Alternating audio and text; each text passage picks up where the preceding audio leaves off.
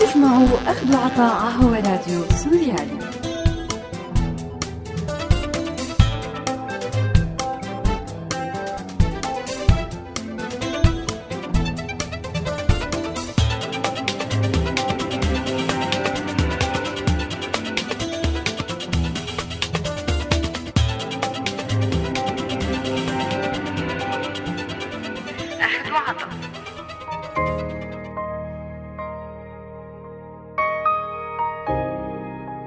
أعزائي المستمعين أهلا وسهلا فيكم. برحب فيكم أنا مايا بحلقة جديدة من برنامج أخذ وعطاء. وبذكركم أنه هذا البرنامج بالتعاون مع مبادرة كلنا مواطنون.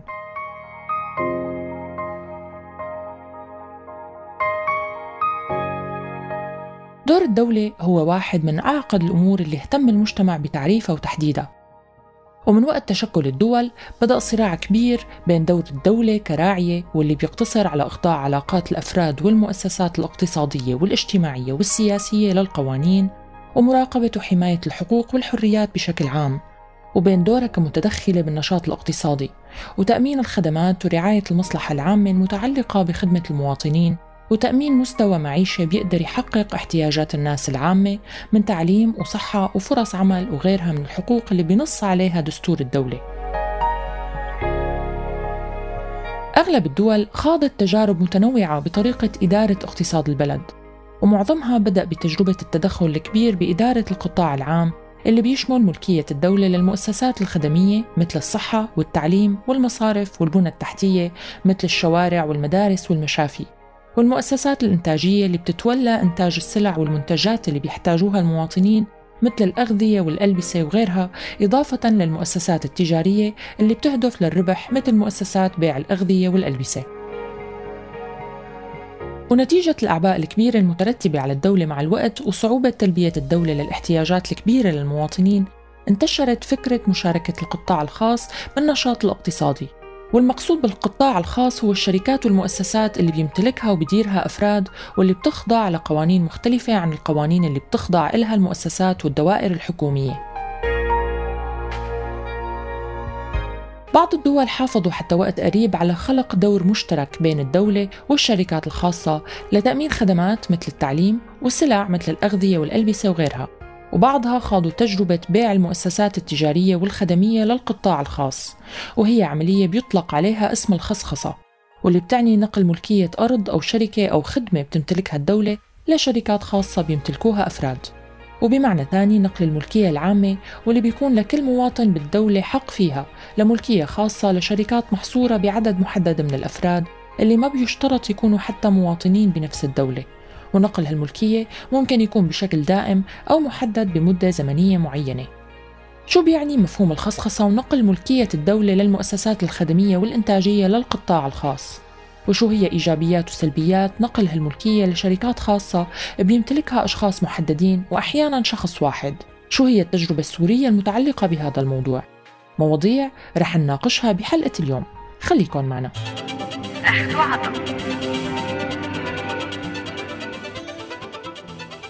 أهلا وسهلا فيكم من جديد ومثل العادة خلونا نبلش مع هذا الاستطلاع. عم تسمعوا أخذ عطاء على راديو سوريالي شو رأيك بنقل إدارة وملكية مؤسسات الدولة للشركات الخاصة؟ آه، طبعا هي آه، إلى حد ما أنا برأيي جيدة إذا تم تنفيذها بشكل صحيح. يعني يجب على الدولة الاهتمام بأمورها. وبأمور بأمورها الخاصة وبسياستها العليا. يعني علاقاتها الدولية والدبلوماسية علاقاتها الخارجية الحياة الاجتماعية بشكل عام. أما الشق الاقتصادي فيفضل يكون آه، برعاية القطاع الخاص. طبعا وفق أنظمة وقوانين أنا برأيي تفرضها الدولة. حتى يتم آه، إدارة آه، حتى تتم إدارة الموضوع بشكل صحيح برأيك شو المخاطر اللي ممكن تصير إذا صارت الكهرباء والمي والتعليم وغيرها من الخدمات بإيد القطاع الخاص؟ أنا برأيي آه انعدام الطبقة الوسطى بشكل عام آه وانتشار الفقر بشكل آه كبير وعلى مستوى وطني آه، آه، يعني حيكون شيء كثير تد يعني فينا نقول تدمير ذاتي للاقتصاد لأنه هذا الشيء حي حيوصلنا بالنهاية لتضخم مالي آه، واقتصادي كثير كبير.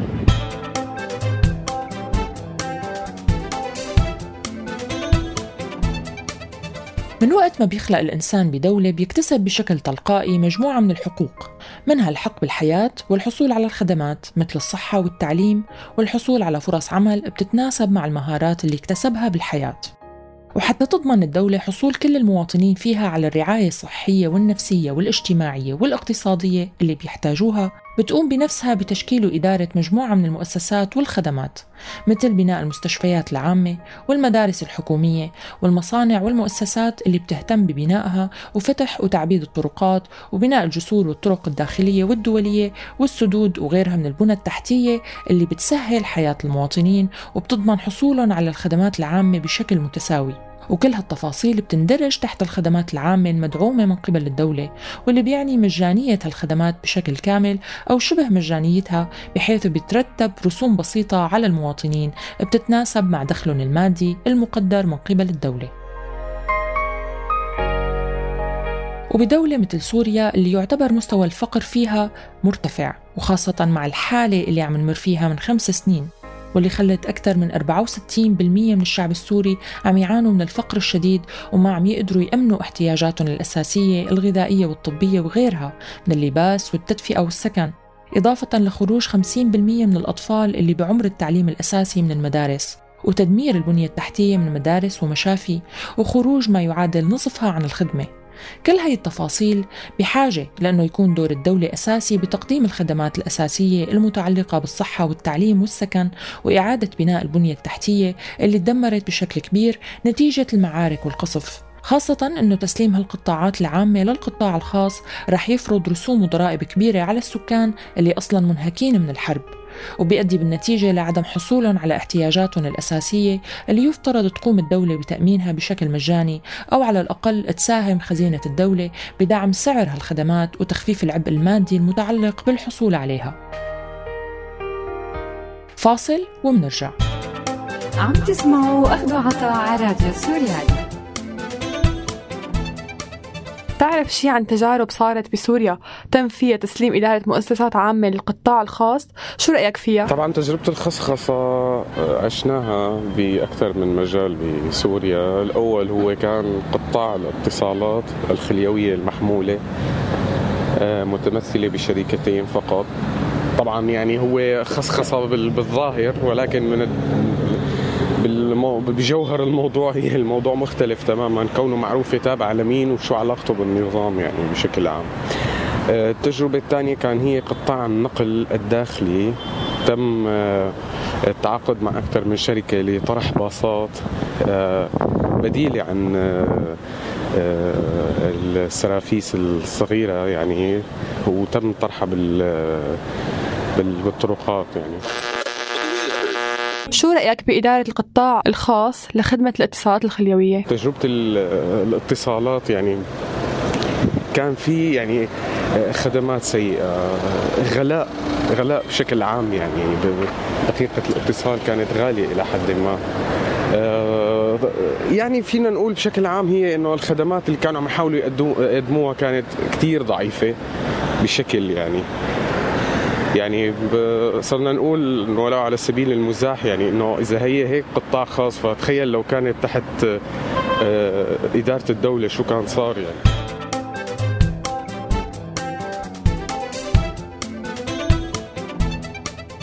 بتاريخ 30 تشرين الأول عام 2009 بفترة حكومة عبد الله الدردري عقد مؤتمر شراكة بين القطاعين العام والخاص تم الإعلان فيه عن الاستراتيجية السورية للشراكة بين القطاعين والحديث عن عدم قدرة الدولة على تحمل أعباء توفير الخدمات وتطوير الاقتصاد بدون مساعدة القطاع الخاص. وبدأ من بعد هذا المؤتمر طرح المشروعات الحكومية بمجال الصناعة والنقل واستخراج النفط والغاز وغيرها. بمجال الصناعة وحدها تم بمؤتمر الاستثمار السوري السعودي طرح 15 شركة صناعية عامة للاستثمار الخاص. منها أربع شركات لصناعة الإسمنت والبورسلان وشركتين للغزل والنسيج وشركة دريكيش للحرير الطبيعي وشركة أقلام الرصاص والأخشاب والألمنيوم والمحركات والإطارات ووحدات لصناعة الكونسروا. الشيء اللي بوقتها طرح سؤال عن المشاريع والصناعات اللي خلتها وزارة الصناعة بإيدها للقطاع العام وشو هو مستقبل الصناعات الوطنية. أما بمجال النقل فتم طرح الكثير من المشاريع لعقود الاستثمار الخاصة منها مشروع بناء مطار دمشق الدولي للركاب مع وصلة السكك الحديدية بسكة محطة الحجاز ومشروع تحويل دمشق الكبرى بطول 110 كيلومتر. ومشروع مترو دمشق اللي بيتضمن تطوير محطة القابون ومحطة الحجاز والمعظمية ومشروع تأهيل الحوض القديم لمرفأ اللاذقية وتحويله لمنطقة ترفيهية. أما وزارة النفط والثروة المعدنية فعرضت بعام 2010 عدد من المشاريع للاستثمار الخاص منها مشروع نقل الغاز السعودي والقطري والعراقي عبر سوريا لأوروبا ومشاريع بمجال تكرير النفط وإنشاء مصافي وتحديثها وغيرها من المشاريع.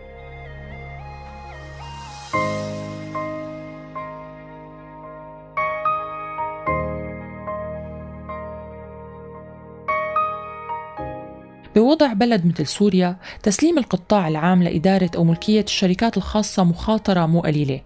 وخلق عملية توازن بين دور الحكومة والقطاع الخاص بيحتاج لسياسات معقدة وشفافة. بتقدر تحمي المصلحة العامة اللي بتضم مصلحة المواطنين بالدرجة الأولى بالحصول على خدمة جيدة وبأسعار مناسبة للدخل. غير الخطر المتعلق بخسارة الدولة لمداخيل مهمة وكبيرة من خزينتها خاصة أنه هالنوع من المجال ممكن يسمح للشركات الخاصة بالحصول على قروض ضخمة بفوائد قليلة ولوقت طويل غير الإعفاءات من الضرائب والرسوم.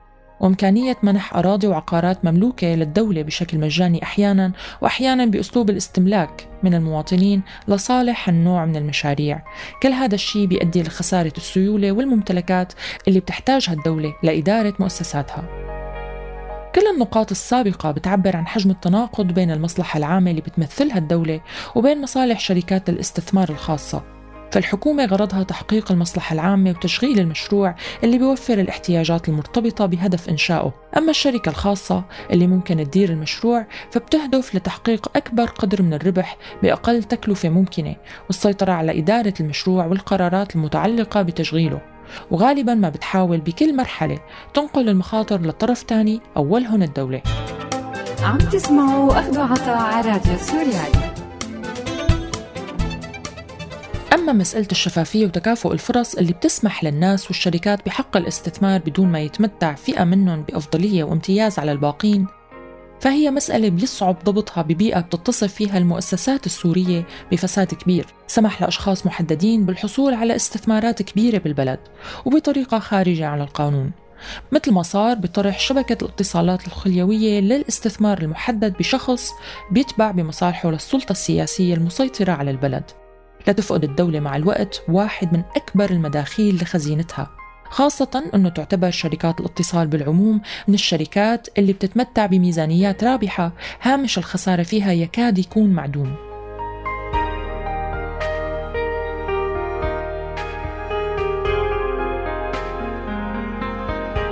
بالنهاية الشراكة بين الحكومة والشركات الخاصة بيحتاج لسلسلة كبيرة من التغييرات والضوابط. جزء منها بيتعلق بصياغة القوانين القادرة على أن تضبط عملية الشراكة وتحقق من خلالها التوازن بين حماية حق الأفراد والشركات بالمشاركة باقتصاد البلد وبين المصلحة العامة اللي بتحمي المجتمع من تحكم الشركات بحياته اليومية وبتمنع استغلال حاجات المواطن الأساسية وحقه بالحصول على خدمة متطورة وحديثة بتواكب العصر.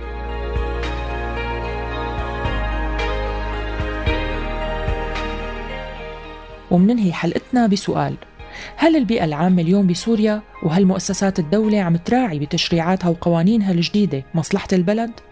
أم إنها عم تستغل فرصة الفوضى والحرب لتشرع بيع ممتلكات الدولة وحقوق المواطنين؟ وهل ممكن ينعمل شيء قبل ما يكون الوقت كتير تأخر؟ بنهاية حلقتنا أصدقائي أنا بودعكم على أمل التقي فيكم الأسبوع الجاي بحلقة جديدة من برنامج أخذ وعطاء. لا تنسوا تتابعونا على موقعنا سوريالي dot com وأرشيفنا طبعا دائما بتلاقوه على ال SoundCloud ولا تنسوا تولفوا علينا FM من هون للأسبوع الجاي كونوا بألف ألف خير.